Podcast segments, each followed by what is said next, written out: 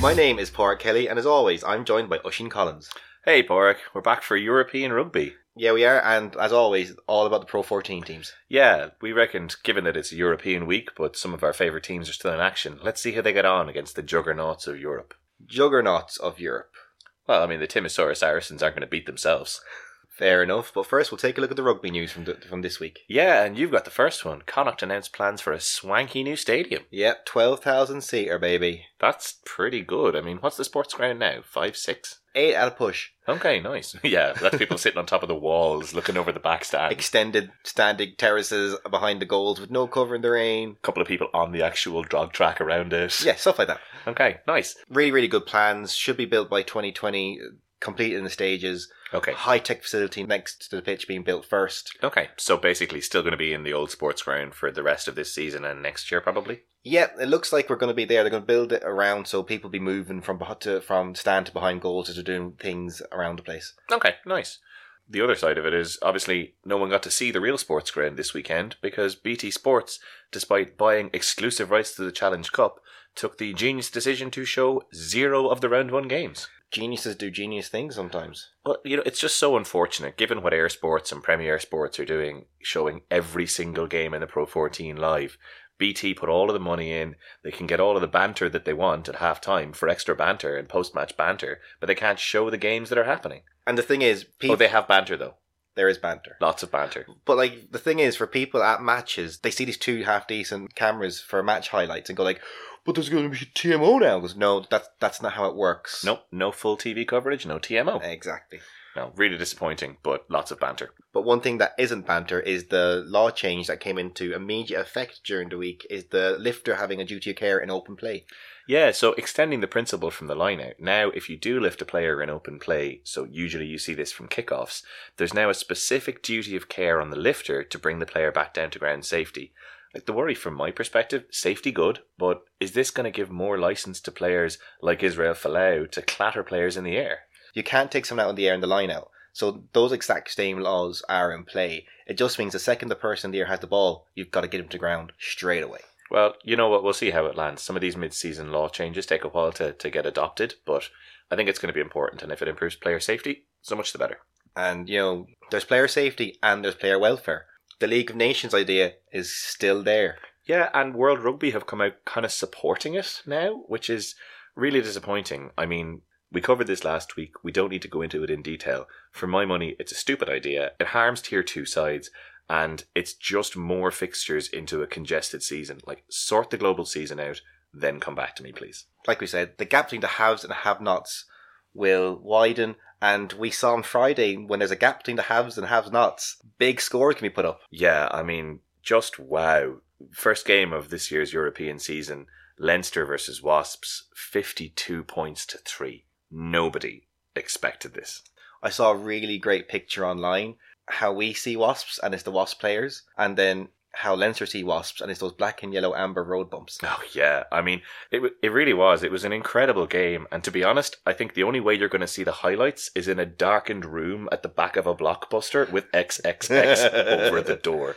And we're just talking about the level of rugby being played, let- not alone the scoreline. No, absolutely. Um, it could have been more as well, though. That scoreline could have been bigger. Leinster took a while, as they've been doing this season, to get going in the first half, and they butchered a couple of chances. Yeah, the trend of Leinster letting teams throw the kitchen sink at them for 40 minutes and then going, okay, we're going to beat you now, continues. Uh, it's incredible. And you know what? It was a champion's performance. Like, that's the type of stuff that puts the fear of God into your opposition. I mean, never mind the opposition, even the referees aren't safe. He backed into. I bet. How, how he much? backed into me, ref. Oh, no, it is the ref. how much? of a- How much do you want to bet that Ruddock gets cited for that? Oh, I hope not. I mean, it, I think it was just an accident. It was it was a little bit funny at the time, but nice to see Pot go off and be able to walk off the pitch, and interesting to kind of hear a version of the HIA protocol as well over the ref mic. Who are you? Where are you? What's the score? It was quite cool. Yeah, and it shows what players go through. Well, to some degree. A version of it, yeah.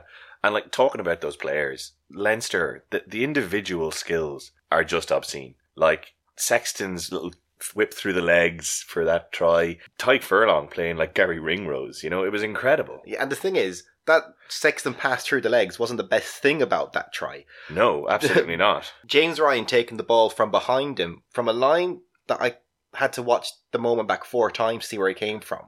Well, he went through the tackle like a DeLorean trying to get to time travel speed. It was incredible. And again, what can we say? James Lowe just everywhere on that pitch. He is- Unplayable. He's completely unplayable. It's not even borderline. He's just unplayable. Yeah. Again, man of the match. And across the whole team, Leinster, just everything they do in attack, in defence, is so physical. You just see there's a love for defending. There's a love for running with the ball. There's just they're just playing rugby with love at the moment. The way rugby should be played. The only bit that you wouldn't really fall in love with was their line out, which was uncharacteristically poor. Or if you're not a Cronin fan, characteristically poor. Yeah, I mean he's he's so valuable in the loose. He's such a good carrier. He's so pacey. But it's pretty obvious that he is the weak link within that pack, and particularly at set piece time. And the problem is Tracy's not exactly going to light the world up for you either. So have we fa- have we found the Leinster weakness? Oh my god, what do we do? They'll have it plugged now by next week. This is our fault for pointing it ah, out. oh damn! Well, taking a quick look at the other game in this pool, Bath lost at home to Toulouse, 20 points to 22, despite having a couple of chances to win the game at the end. We're not going to go into any great length about it, no Pro 14 sides, and well, let's let's take our time focusing on top league teams. Only the best in the second row podcast, and we'll move on to pool two. That's it. And Exeter away to Munster, 10 points to 10. And I tell you, Padraig, I would have bitten your hand off for this before kickoff. Especially with Earls being replaced with Sweetnam before kickoff. Yeah, like Sweetnam has had a great start to the year, but Earls is just one of our best players. And I was watching the team run out, and just was it, where, where, where, where is, where's Keith? where is he? Oh no, no, no, not Earls. Not again. but like, I tell you what, it was really smart play from Munster across the pitch from one to fifteen. Including one of your completely favourite players, Williams, who had, in all fairness to him, a really good game. Some great moments. His triple tackle was just incredible. It was, and Duncan is one of those players who will always have a couple of signature brain farts, and in this game, they were vastly outweighed by the good work that he did. This was a real concern for Munster coming into this game, and it's a real testament to how he played that it wasn't a disaster. And like I've said about the other scrum halves Munster have, if you're not getting in front of Duncan Williams, There's got to be something there. yeah. There is one big talking point from this match. Uh, I think I know where this is going. the Conway charge down. On Steenson. Yeah. Yeah, That he should have been binned for. Or at least he. Did he make contact with Steenson's head? See, I didn't think he did. did. I'll watch it again. He did. he makes contact with the head. Like the big question was, is there anything? Never mind the head, but was there anything he could do? Like I think he was doing his level best to effect a legitimate charge down. Conway's quick; he was damn close to it, and I think if he touches the ball, whether he follows through on Steenson or not, if he blocks it down, it's all good. But like the head is up like six feet away The from the, ball goes up. Yeah, look, I think if you're drawing a block down, aiming for the boots is better than aiming for the face. Somewhere in the middle of those two places is probably right. Look, I, I think there was there was certainly a chat there, and I'm glad he wasn't carded. He Um, will be cited. Do you reckon? Yeah. We'll watch this space. What do you think about Exeter? I'm telling you right now, they with that type of wind, you cannot have that slim a lead, and they have played a very poor game overall. I actually think they bottled it. They had multiple opportunities to win this game, including being in possession five meters out from the line, deep into injury time. That knock on is criminal, especially for a team that pride themselves on grinding teams down. Yeah. Um, like I think for me, the big strength for Munster in this was they were just smarter than Exeter. They played the conditions and they played the game really well. Lots of tight ball. They put up contestable kicks when the wind was whipping around. And it's the age old story. You get Munster in Europe and it's just a different animal. And there's a bigger picture problem there for Munster if they can only play well in big matches, as we've seen in the Pro 14. But you know what? That doesn't take away from how good Peter O'Mahony was, Tadhg Beirne was. The line out was incredible. Yeah, I think we won more of Exeter's ball than they did. Once again, showing how they couldn't handle the conditions as well. Yeah, very true. And they had a couple of crooked throw ins, and I was so impressed with Niall Scannell's throwing in particular. Um, in a weekend where, you know, Rory Best and Sean Cronin didn't necessarily have the best games, Niall Scannell looked outstanding. But on the other side of that, your scrum was ropey. Yeah, and that's even with the third, second row. How, after all of last week, did the ref not kind of look at Peter O'Mahony the full scrum? Like, you were definitely in the wrong place there, mate. And the worst thing is, he can still get that position without binding onto the prop. He can just not bind across the second row, but just bind next to him like this. Yeah, but you know what? I think it's a firmer bind if he's up under. It's no great. one can see our hand. No one can see our hands. Yeah. Well done. It's an audio. But you had a few chances to win the game. Probably, but you know what? I'll take it. And especially given the other result in this pool, Gloucester beating Castres at home 19 points to 14, a draw in this against Exeter is an absolute gift. That pool is wide open. And in the next pool, Lyon played host to Cardiff, who uh, went away with a 30 points to 21 win for the Welshmen. That is incredible. Like Lyon are flying high in the top 14. They are no slouches. And particularly given the controversial bit of refereeing for their first try. So, five metre scrum, number eight picks it up, runs over for the try, but he kind of bobbles the pickup. 99 times out of 100, never mind 9 out of 10, that's a knock on.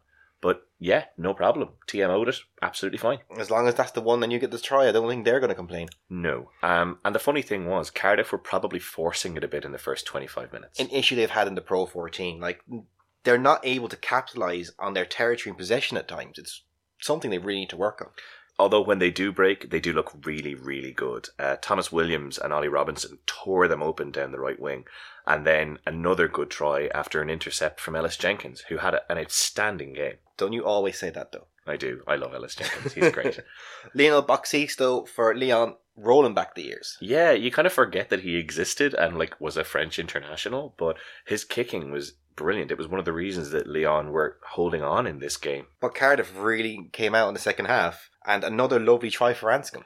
It was beautiful. I mean, it, he just looks like he can fix defenders exactly where he wants them and like chart a path between them all. It really was like it was in slow motion. Yeah, it was outstanding. Um, credit to Lyon though; they went out and tried to chase the win, but unfortunately, they ended up costing themselves a bonus point. And in a pool this close, that could hurt them. It really will. But the thing is, that all comes down to the Cardiff back row. They were outstanding today. They just held on to the ball so well.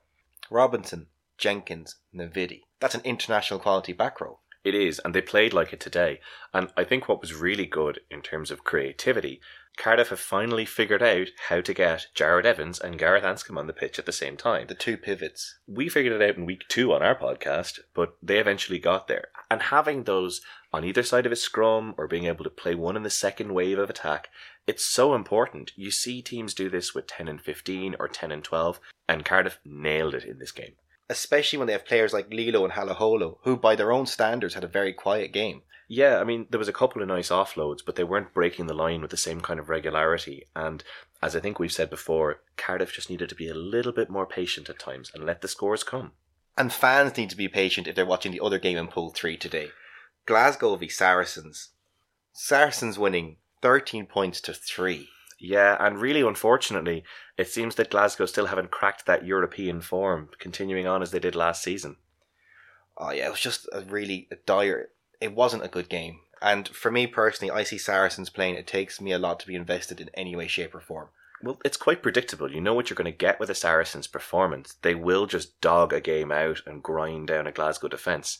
And I thought Glasgow showed an awful lot of endeavour. They just didn't seem to have that line break that they needed or that last pass. And that's credit to, sadly, the Saracens scramble defence. Like they just seem to always be there.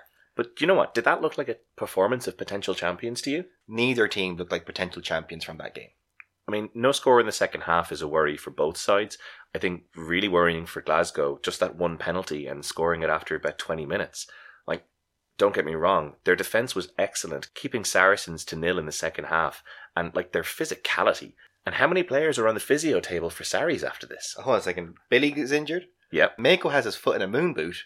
And Jamie George and Maro Itoje both have broken noses. To be fair, I think anybody would have broken Maro Itoje's nose after him jumping around when Glasgow thought they'd got that try. He's a world class pest. Which is what you want from a second row. yeah, yeah. no, not that type of pest. You want the kind of the Peter Mahony pest. Yeah, exactly. You want someone who's going to, you know, annoy them in the line out or in the scrum, not Being a after jerk. the whistle. oh, I think from concerns though, you can tell that Glasgow are missing Stuart Hogg and the creativity he brings to that back line. and his boot. He'd been used so effectively as a kicker in the early stages of the season, and it's really showing that he's missing. For me, what I want to see from this Glasgow team is them to take their Pro 14 form into Europe and to do damage to teams. They should be in contention for quarterfinals, and I want to see better, and hopefully next week we will see that. And if we move on to Pool 4, Ulster have reversed their Pro 14 form with a victory over Leicester. Yeah, 24 points to 10 as well. Pretty convincing stuff. Although the first half of this was borderline unwatchable. So dire. Yeah. Like, so dire. I mean, you were you had it on the radio and it was unlistenable to, so I don't know what it was like to watch. All that was being said by commentary. If Leicester run the ball directly, they'll make yards, but they keep knocking it on. Ulster keep winning penalties and not taking points and keep going for the corner. Why? That Yeah. was the two main talking points. Do you know what? It was a scrappy first half. Part of that, though, was Leicester's discipline was really poor. They gave away a ton of penalties. And it was really only after half time that both of these outfits seemed to kick on. And Ulster came out swinging in the second half. A really, really early try, and then a second one disallowed. Oh my god, just straight from the kickoff, like clown car defending to get the ball as far up as it was. And it was only a marginally forward pass from Rory Best to John Cooney that disallowed it. But just errors looking at it that the Leicester coaching team, whoever that is these days, must be furious with. I wonder if his interviews about it were PC. Oh, who knows? Still, Ulster's got a few tries. They got the win. You know, they did ship a late consolation one to Tuilagi. They did, who was anonymous for the entire game apart from that, you know? And I tell you what, they were playing in some pretty miserable conditions by the end of the game. You couldn't see the players through the rain, and No. on TV, that is bad. Yeah, it was real end of day stuff. You're kind of waiting for Moses on the top of the stand to try and spread the water. But look, it was a good result for Ulster. A bonus point would have been nice, but a win was all that was needed here. And denying Leicester the bonus point again could be important when it gets to the calculations for the quarterfinals. Good control again by Cooney. It's nice to see him back playing with a bit of confidence. And at 10 for a while. Yeah, exactly. And the funny thing is, right, Ulster weren't doing anything that clever. Mostly simple rugby, nothing too flashy, but all of their passes and tackles were sticking, which hasn't been the case in their domestic form. No, and, you know, Addison coming back into team is a big difference. Yeah. Although having said that, they do need a better start, and really disappointing that when they were 15 players to 14 after four got yellow carded, they couldn't capitalise. Not taking advantage of a yellow card period is unforgivable in this day and age. It's the cardinal sin for you, isn't it? Especially after last week. yeah, tell me about it. The other game in Pool 14 then, what a roller coaster. Scarlets and Racing, 13 points to 14, the French side coming out victorious. Yeah, and what would have been the blockbuster match of this round? Scarlet started really well. You know, they, they slowed Racing down. They made a mess of the breakdown the right way. Yeah, and if you deny Racing that quick ball, it takes away a huge amount of their go forward. Like, this was all about their forwards, though. Like, the backup 10 O'Brien was pretty poor coming out, which, fair enough, big stage, European debut, I think. And he did improve as the game went on. But, like, you're never going to be able to replace Patchell like for like. No, and when you look at the opposing 10, you know, Russell is just oozing class at the moment. And when he got his hands on the ball, well, Racing got their hands on the ball, they looked dangerous. Yeah, unfortunate though, they did carry their discipline issues into Europe from the top 14, giving away penalties left, right, and centre. But they did strike first. Yeah, I mean, and that was really a concentration issue. Those five minutes just before half time, it's so important to be switched on. And Scarlets had O'Brien go down injured and just seemed to lose their head for a second. And that was all that Racing needed. And those five minutes are the championship minutes. But what more do you expect from last year's finalists? Very true.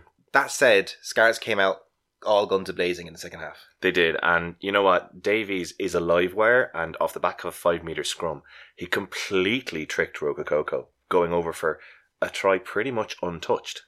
And McNicholl, Just being rapid. yeah, like he's an incredible player. Can't give him any space. No, and Jonathan Davies kicks the ball through.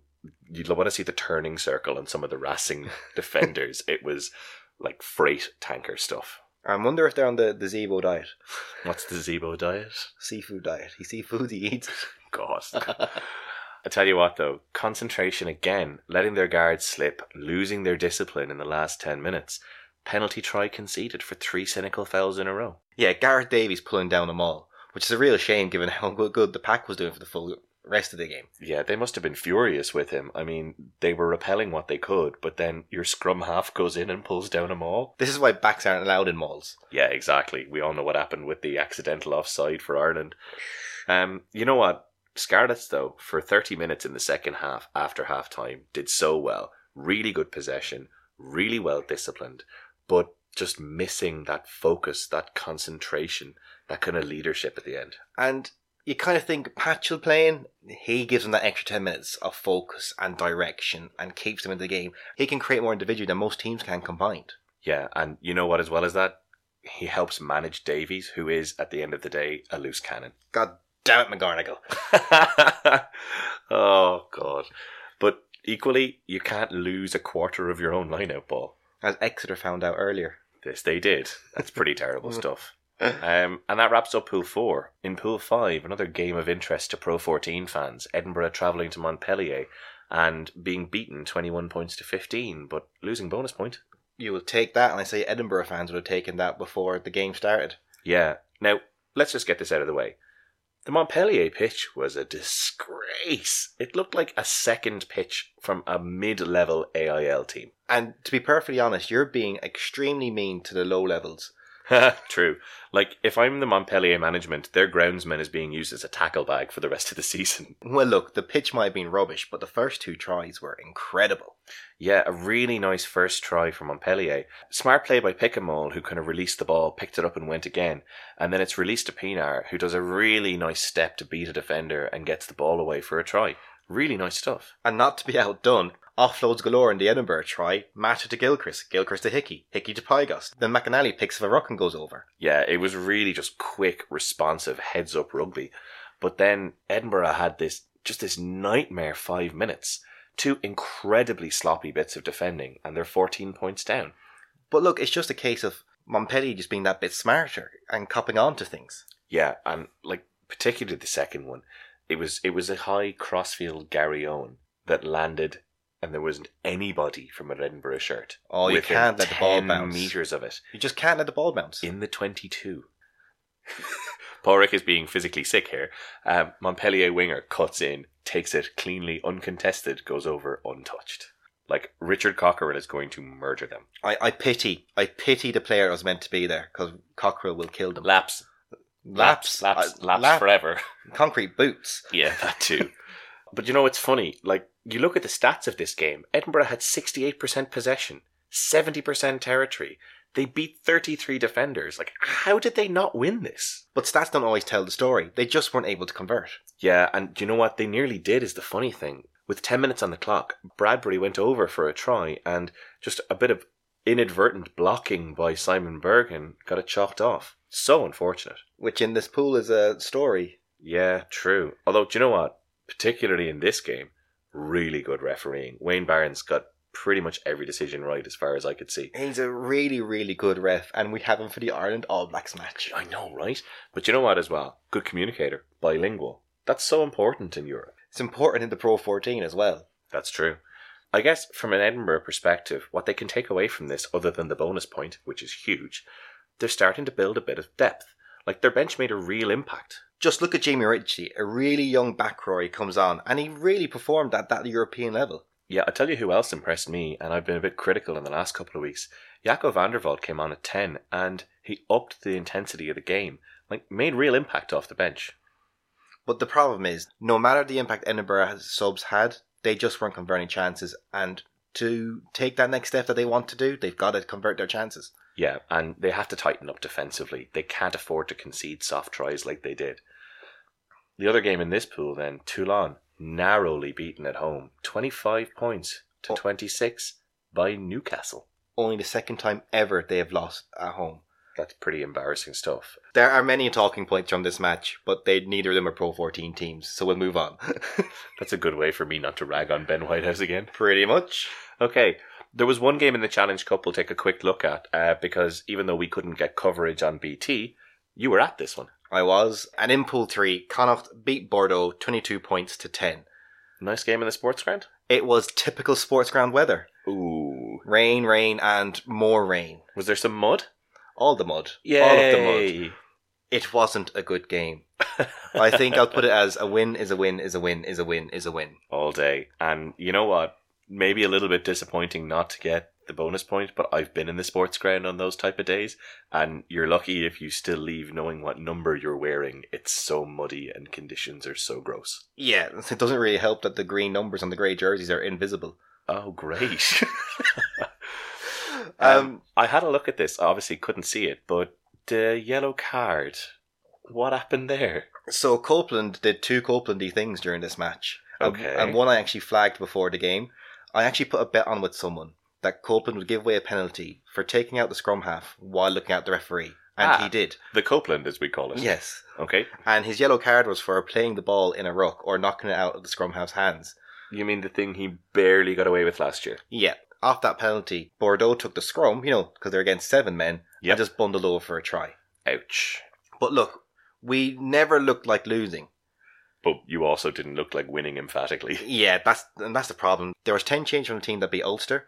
We had McCabe, our best ball carrier during the match, got injured straight away. Oh no. Our substitute scrum half literally came off at the second team went on. We had to finish the game with fourteen men. Oh, I, I tell you who had to play a full game again. Carty. He must be wrecked at this point. Uh, he's been held up by coffee and coffee alone. Yeah, he's playing really well though. He really is. He was comfortably the best player on the pitch for me. Really controlled the game well in dire conditions. He looks tired. He's playing tired. Yeah, and That's an issue. It says something when you don't have somebody coming through who can replace him with an equivalent level of quality. No, and it doesn't help that Ronaldson's injured. Yeah. Horowitz, who's our supposed third choice 10 or meant to be that other 10 replacement, has just played his first game for the Eagles. Yeah. You know, since coming back from injury. Strength and depth continues to be a concern. I mean, you finished with three number sevens on the pitch. I think that was more um, Copeland wasn't being let back on after his yellow card. But Possibly yes, the case. we did finish with three sevens on the pitch. And we won. We needed a try bonus point, especially given the result the night before as Sale hammered Perpignan in Perpignan, 41 points to 24. Yeah, that's a big result for Sale, who have a lot of strength, but Perpignan are propping up the bottom of the top 14 at the moment, so maybe not as much of a surprise as we'd think. They're clearly more worried about their domestic form than European form. Absolutely. Running quickly through the other results in the Challenge Cup. In Pool 1, Timisoara Saracens lost 17 points to 54 against Dragons. So I guess it turns out there is a team worse than the Dragons. but they're playing at a lower level than the Dragons. Yay, Dragons! Um, Northampton in the same pool lost to Clermont, 20 points to 41.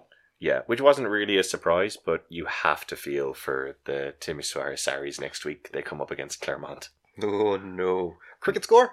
Very probably. In Pool 2, then, Ospreys ran out 27 points to nil winners against Pau and getting a try bonus point there with the last play of the game. And Worcester had an away win, beating Stade Francais 38 points to 27. Ouch. That's gotta hurt if you're a Stade fan.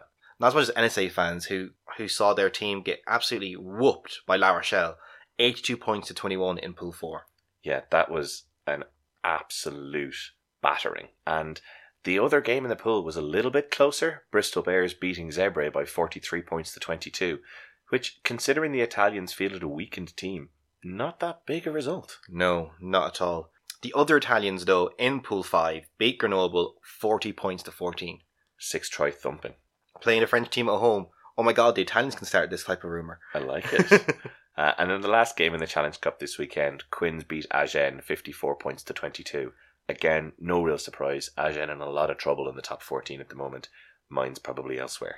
Yeah, definitely. And we will now move on to the second row top performer and clown of the round. Yeah, and I've gone for our top performer this week.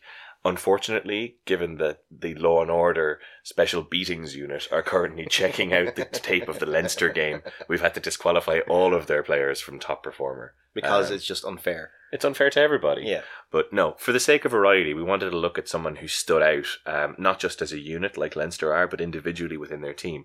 Um, and I've gone for Tomos Williams, the scrum half for the Cardiff Blues. Unbelievable break for Cardiff's first try. Hands off the Lyon defender, makes yards, and then releases a pass that any one of about four players could have picked up, which is just really good high percentage play. But his second try, he ends up getting the ball from Jenkins after an intercept, steps the defender inside and then back out again. So he fixes him completely and rounds him. Like it was just, it was beautiful finishing. His pace to catch up there was incredible and what you want to see from your scrum half. Yeah, and was doing everything right through the game as well. Was getting the ball quickly and releasing Evans or Anscombe. Just really good decision making and outstanding play. Unfortunately, then Padraig, you're stuck. Who was our clown of the round? Well, not technically a Pro 14 relevant fixture, but luckily Sean McGowan brought this special moment to our attention on Twitter at the second row. This week's clown of the round had to be Freddie Burns. The miss kick was pretty bad, but then the butcher try was unforgivable. And the kiss, the Oh, wave. no, it was so bad. Like you kind of you did feel for the guy, particularly when he got hooked straight afterwards. But what else are you going to do as a coach? You had they just had to be hooked. Lesson learned: put the ball down. Dive, dive on the ground. Do not showboat. In all fairness to him, straight away after the game, up on Twitter, holds his hand up. My bad. My bad, my bad. He will come back from this, but oh my god, Mm. what a clown moment! A- and that is why the Clown Around award was there. That's why it exists. so thank you, Sean, for bringing that to our attention. And for anybody else, if you have a top performer or clown of the round, do let us know. You could be next week's featured uh, featured tweet. Speaking of next week, lots and lots of rugby to be played. Yeah, and for the Pro 14 sides, first up in Pool 1, Toulouse against Leinster. Big game for Leinster. I think they'll come up against some sterner opposition this time. Leinster are going to win. Okay, well, that's probably true too. Um, In Pool 2, Munster at home to Gloucester. yeah, No, you're, you're just not saying anything. nope. Okay then. Pool 3, Cardiff v Glasgow, an all Pro 14 affair. Yeah, the two Pro 14 teams in this pool go head to head and both looking to respond, I guess, to this week's results. Cardiff to kick on and Glasgow to kick back. Pool 4, though, two beaten teams meet, and on Friday night, Scarlets travel to Leicester. That will be good, both with ground to make up after losing last week. And in the other game in Pool 4, Ulster travel to Paris to play Racing 92. I don't see good things in Ulster's future. Nope. And in Pool 5, Edinburgh host a travelling Toulon team. Yeah, uh, a Toulon team who just got humbled by Newcastle at home. Uh, will there be a sting in the tail? Don't know. We'll move on quickly to the Challenge Cup. Dragons host Northampton. Northampton. Ospreys are away to Worcester. Worcester? Don't know actually. Connacht travel to Sale. good, good job. Good job there. Good job there. Good job there. Good job there. Hopefully that one will be on TV, right? No, it's not, and I won't be there. So our report's going to be really ropey next week. Good times. Um, then Zebre strangely play Bristol Bears again. For some reason, that pool has got back-to-back fixtures. Uh, You're a you're yeah. then Benetton travel to Agen. yeah, which you'd like to think will be a win for the Italians again. So, Pork, what's your game of the round? Um, I'm going to go with Edinburgh Toulon. Just feels like a fun game. Edinburgh are looking to push on their form. Will tra- will Toulon travel? Nice. For me, it's all about Cardiff v Glasgow. All Pro 14, all the time. Love it. Not Munster Gloucester. So I'm going to the Munster Gloucester game, don't get me wrong, but I'm really looking forward to seeing if Glasgow can do a number on their Pro 14 conference rivals, Cardiff. Oh, interesting. And that's all for this week. Thank you for listening. We will be back again next week for another slice of delicious European action. Don't forget, we're available on Apple Podcast, Google Podcast, SoundCloud, Acast, Stitcher, and from this week, Spotify and TuneIn Radio. So please give us a rating, uh, like the podcast, and subscribe to make sure you get all episodes directly to your device as soon as possible. We really like hearing from you and interacting with you online, so please do get in touch on facebook.com forward slash the second row or on Instagram and Twitter where we're at the second row. That is 2ND, not the word second. So until next time, take care, goodbye, and thanks again for listening. Bye, everyone.